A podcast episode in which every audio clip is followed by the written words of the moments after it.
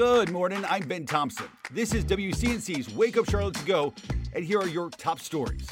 Road back open this morning after a deadly crash late last night. Medic says one person is dead, three others sent to the hospital.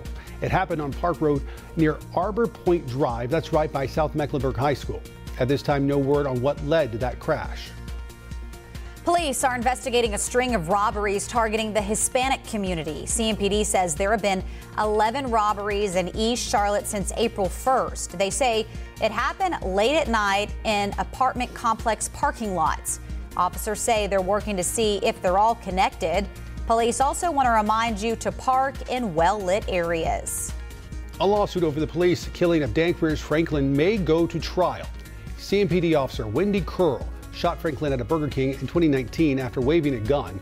Officer Kerl was originally granted immunity and the 2020 lawsuit was dismissed. Now a decision from a high court says Officer Kerl acted unreasonably and is not entitled to immunity.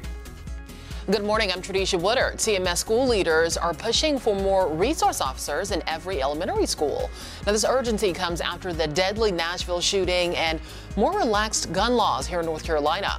As they face hurdles, including budgeting and staffing crisis, they say they're working ahead to ramp up security to ensure safety for all. Parents and students speaking up about a proposed policy that would limit some classroom displays in Union County schools. But some are concerned it would target the LGBTQ community. A petition started by a Union County student already getting a thousand signatures against the proposal, but board members say the measure isn't to eliminate certain displays, but instead just want whatever is displayed to be tied to the curriculum.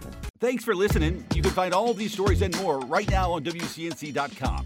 Join the Wake Up Charlotte team weekday mornings on WCNC Charlotte from 4:30 to 7 a.m. Like and subscribe to our podcast and tell a friend.